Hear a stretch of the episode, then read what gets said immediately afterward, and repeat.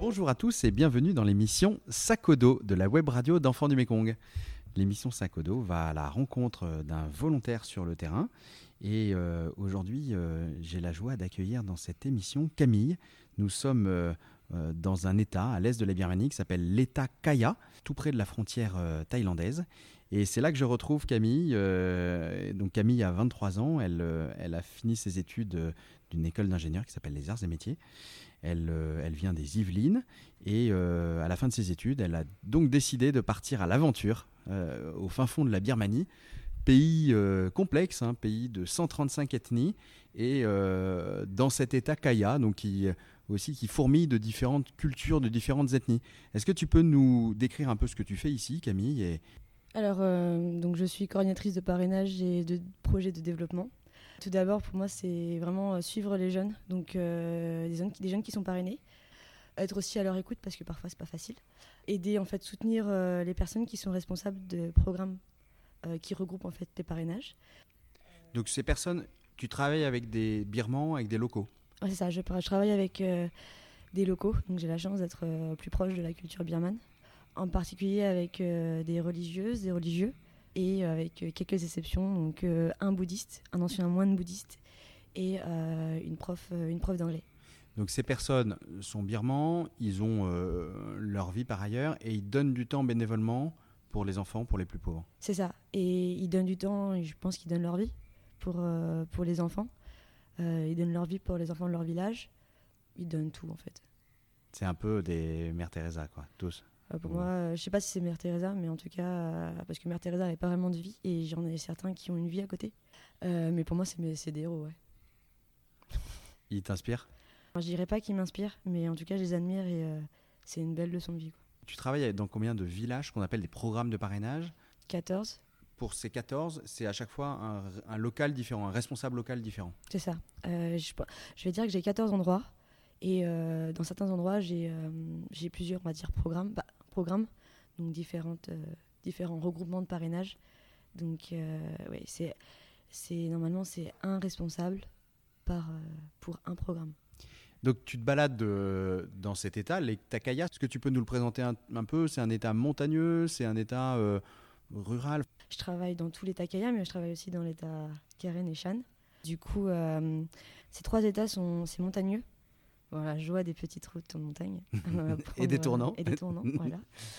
Euh, avec les ravins et tout. Enfin, bref, voilà, voilà. C'est hyper intéressant parce que du coup, euh, chaque État a son, a son, paysage. Je peux passer de la jungle à, aux plaines, donc avec les rizières, en passant par les collines ou euh, différentes couleurs, enfin, la verdure qui change de couleur au fur et à mesure.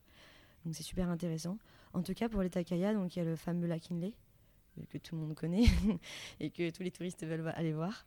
Euh, c'est plutôt pleine, plutôt pleine colline et euh, on voit beaucoup beaucoup de, bah, de rizières. Il y a 135 ethnies en Birmanie.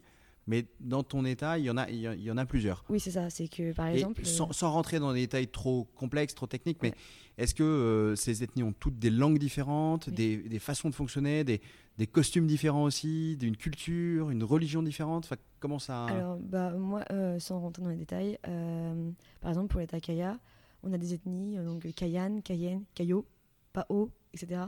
Et alors, pour les religions, en fait, ils ont, ils ont chacun leur dialecte à peu près. ils ont chacun leur dialecte. La majorité, c'est Cayenne. Et euh, bon, ils ont chacun, selon eux, ils ont chacun leur costume. Et donc maintenant, tu parles une trentaine de langues, c'est ça? C'est ça. Et euh, modulo 5, euh, je suis en cours d'apprentissage. Alors, tu parles principalement birman? Tu as, appris quelques... Tu peux nous dire quelques mots en birman? Minglaba, ça veut dire bonjour. Jamana Mekemi. Donc, je suis, enfin, on va dire, mon nom est Camille. Neseto Shide. J'ai 23 ans. Parisman aidé, je vis à Paris. Parmi tous ces locaux avec lesquels tu travailles, est-ce qu'il y en a un qui t'a particulièrement marqué? Asunta, qui écoutera pas ce, podcast, mais je lui dis bonjour quand même. Euh, non, en gros, c'est Asunta, euh, c'était une prof d'anglais euh, qui vit à Sisson, qui est un de mes villages. Enfin, pour moi, c'est du dépaysement. J'adore ce village. Il est très difficile d'accès, on est au milieu des montagnes vraiment au milieu des montagnes, ils ont rien. Enfin, ils, sont très simples. Et c'est une prof d'anglais qui, n'est pas une prof gouvernementale, qui est une prof qui a été diplômée d'une ONG. Et l'avantage, c'est une super ONG et cette formation est super parce que ça apprend aux profs à penser par eux-mêmes, à intégrer la créativité dans la formation de tous les jours des enfants. Et ce qui n'est pas, pas du tout le cas. Le, système d'éducation ici abrutit complètement les enfants. ils sont super éveillés. Il y a les petits parlent un peu anglais. Euh, sont pas du tout, du tout timides. On les, on voit très bien la créativité. Enfin, on voit que c'est grâce à ça. Et euh, ils connaissent plein de Corée et tout. C'est génial. Et elle m'a marqué parce que, euh, bah, parce que elle assume tout toute seule. En fait, euh, ce village, pour vous donner un contexte, il me fait penser au village des enfants perdus en fait, dans Peter Pan dans les boarding houses, dans les, d'étudiants, les emplois du sont surchargés. Les enfants n'ont pas du tout de temps pour eux. Et dans ce village-là, la plupart des temps, les parents descendent euh, pour travailler dans les rizières. Et du coup, bah, les enfants qui ont 4-5 ans euh, sont déjà à, à charge de petits frères qui ont même pas un an, donc ils les portent sur leur dos, etc. Et du coup, bah, ils sont livrés à eux-mêmes. Donc euh, l'heure du coucher, etc., ça passe à la trappe. vraiment, c'est les enfants perdus en fait. Et les enfants perdus de Peter Pan. Et donc c'est une des seules, une des seules adultes de ce village qui prend, qui prend soin de tous ces enfants euh, la maison est toujours ouverte à tout le monde. Enfin, vraiment, ils rentrent, ils sortent, etc. Et elle est toujours là euh, pour eux. Et en plus de ça, elle a une vie de famille, le prof. Elle a sa mère, euh, son, son, mari est fermier et elle vient de donner naissance à une petite fille qui a moins d'un an. Même si elle a un enfant de, en bas âge, elle est descendue à Rangoon, dans la capitale, pour assister au séminaire qu'on organise tous les ans. Un don de temps incroyable. Ah, mais c'est même elle me le dit clairement qu'elle euh, elle donne sa vie pour euh, ses enfants, enfin, alors qu'en soi, elle est déjà maman. Et alors concrètement, pour euh, ceux qui nous écoutent et qui comprennent peut-être pas exactement le, fonctionnement du mm. parrainage, quand ils soutiennent quelqu'un, à quoi sert le, parrainage? Ça vient payer des besoins physiologiques, nourriture, uniforme, ce genre de choses, ou est-ce que ça va au-delà? Bah déjà oui, alors il y a, quand on parraine quelqu'un, on donne de l'argent tous les mois pour les, pour les études, pour la scolarité donc pour payer les, frais de, foyer quand les enfants bah, doivent aller dans des foyers pour étudier, payer la nourriture, payer les, le matériel, l'uniforme, etc. Et d'ailleurs, quand payer aussi les, formations, parce que ça coûte un peu cher. Voilà. Tu parles de foyer parce qu'il y, a des enfants qui sont obligés de quitter leur famille oui. Ou parce qu'ils sont orphelins Ou parce qu'il n'y a, a pas d'école dans leur village Pour quelles raisons ils doivent... Il y a beaucoup de raisons. Il y a beaucoup de raisons. La majorité, c'est bah, euh, après euh, l'école élémentaire, ils n'ont pas forcément de, de collège ou de lycée, donc ils doivent quitter leur, euh, les villages pour euh, rejoindre des foyers d'étudiants pour continuer les études. Sinon, il y a des personnes, des enfants qui n'ont pas été gâtés par la vie, euh, qui ont été, qui ont une vie de famille, un environnement familial qui n'est pas propice à, leur, leurs études ou tout simplement à à, pour grandir. Donc, ou pour vivre tout simplement. Donc voilà, ils doivent quitter leur, leur famille pour rejoindre ces, ces foyers. Une mission telle que la tienne, c'est un ascenseur émotionnel permanent, non Parce que tu rencontres des gens comme Asunta qui sont incroyables, avec une joie de vivre. Et puis tu dois aussi voir des choses euh, dures. Ouais. Des vies de famille. Quand tu rencontres des, familles qui te racontent leur histoire, ça doit être euh, aussi éprouvant, j'imagine, parfois. C'est éprouvant. Euh, c'est ouais, c'est éprouvant. Parfois. Hmm. Il y a une histoire ou deux qui, qui t'ont marqué et qui t'ont donné peut-être la niaque après dans ta mission? C'est une niaque en disant bah ce que je fais ça sert vraiment quoi. C'est vraiment des, des, des, des, vies ou des, des, histoires qui font que ça, touche. C'est dur mais euh, je me dis mais mince c'est pour ça que je suis là et euh, je fais pas de la figuration quoi. C'est vraiment ça donne le sens à bah ok ok gars je suis là parce que il euh, y, a, y, a, de la demande et pour ces gens là j'ai vécu des témoignages j'ai vu des j'ai vu des j'ai vu des enfants s'écrouler devant moi, euh, se confier à moi. Et déjà, je me dis, mais je suis qui pour euh, qu'ils aient confiance en moi à ce point, pour qu'ils se confient alors qu'ils ne se sont jamais confiés à personne. Et euh, je me dis, mais ouais, j'ai eu des. J'étais là au bon moment en fait. J'ai eu les eu les bonnes paroles, j'ai j'ai pris les bonnes décisions parce qu'il faut des, c'est très toujours délicat. Toujours jouer au poker, c'est qui tout double et c'est incroyable la richesse des rencontres que tu, que tu fais. Donc on voit à quel point tu apportes à ces enfants, non seulement via le parrainage, tu es là pour euh, euh, accompagner des enfants dans leur scolarité, mais aussi euh, tu as toute cette tous ces rapports humains. Qu'est-ce que ces enfants ou les responsables locaux avec lesquels tu travailles t'apportent et en quoi ils te font grandir, toi? Ils ont un courage, ils me permettent de positiver, ils ont une niaque. Il y a un truc que je faisais pas en France et que maintenant je fais, c'est que euh, euh, tous, les, tous les matins, je me dis, mais en fait, merci pour ce nouveau jour. Merci à qui? On ne sait pas. Mais en tout cas, je suis contente d'avoir un nouveau jour et ils le font tous ici. Je pense que c'est une culture de patience ils ont un gros. On va dire, c'est difficile à expliquer. C'est. Euh, en, en, en, Occident, on a, on a une culture de. Il faut s'occuper. J'ai besoin d'être occupé pour pouvoir exister, pour me rendre important, pour euh, me dire, en me couchant, c'est bon, j'ai fait quelque chose de ma journée. Euh, ici, c'est pas le cas. J'ai des personnes qui me disent Tu veux aller là? Eh ben écoute, j'avais des choses à faire, mais tu sais quoi, je t'emmène moi, je, je, mets à défi de voir quelqu'un en France qui est capable de faire trois heures pour emmener quelqu'un alors qu'il avait du boulot. Pour moi, c'est une vraie, une vraie leçon. Donc il y a une disponibilité de cœur qui est incroyable. C'est ça. Disponibilité de temps aussi, en disant, mais écoute, si c'est pas fait aujourd'hui, bah, ça se fera demain. Et voilà. Une disponibilité aussi dans la rue. Les gens qui me disent, mais t'es perdu, je t'aide. Une... D'accueil aussi. Au début, ça me, faisait ça, me, ça me mettait la pression. J'étais, mais. Euh, c'est pareil, je ne suis personne. Je, pourquoi pourquoi j'ai des enfants qui m'ont qui m'ont donné des jouets. J'en fais rien des jouets, donc du coup, euh, je les cachais, je les laissais dans le, dans le foyer. je les prenais pas avec moi, mais il y a des gens qui, des enfants qui m'ont donné des jouets et tout, qui me font des dessins, qui me font cueillir des fleurs et tout. Bah, ça fout la pression parce que, en fait, c'est juste l'être. C'est pas ce que tu fais, c'est juste parce que tu es là et que euh, m'apporte beaucoup de choses après. Euh, un truc qui m'apporte beaucoup, c'est. Ils, font beaucoup de constats. En gros, par exemple, je suis blanche. Du coup, ils me le disent. Mais c'est pas du tout du racisme. Je suis blanche. c'est un constat. Oui, c'est pareil. Euh, quand t'es un peu gros, bah, ils te le disent. T'es gros. Mais c'est un constat aussi. C'est pas. Il n'y a pas de. Il a pas de, de non-dit derrière. Il n'y a pas de jugement. C'est juste. Euh, bah, t'es gros. Voilà. Bon, bah tant mieux. T'as mieux, t'es en bonne santé. Voilà. C'est. Ou sinon, euh, j'ai quelqu'un qui m'a dit Mais pourquoi, pourquoi les cheveux. Elle a les cheveux, euh, blancs.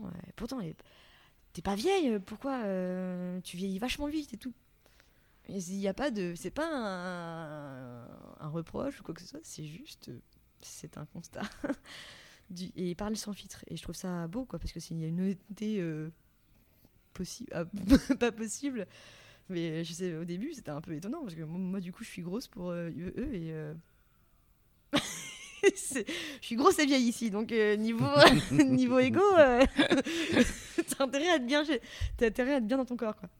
Pour les, les auditeurs qui nous écoutent, certains ont des doutes dans le monde associatif parce que ils ont entendu des histoires d'associations qui gérer mal des fonds ou même carrément détourner des fonds.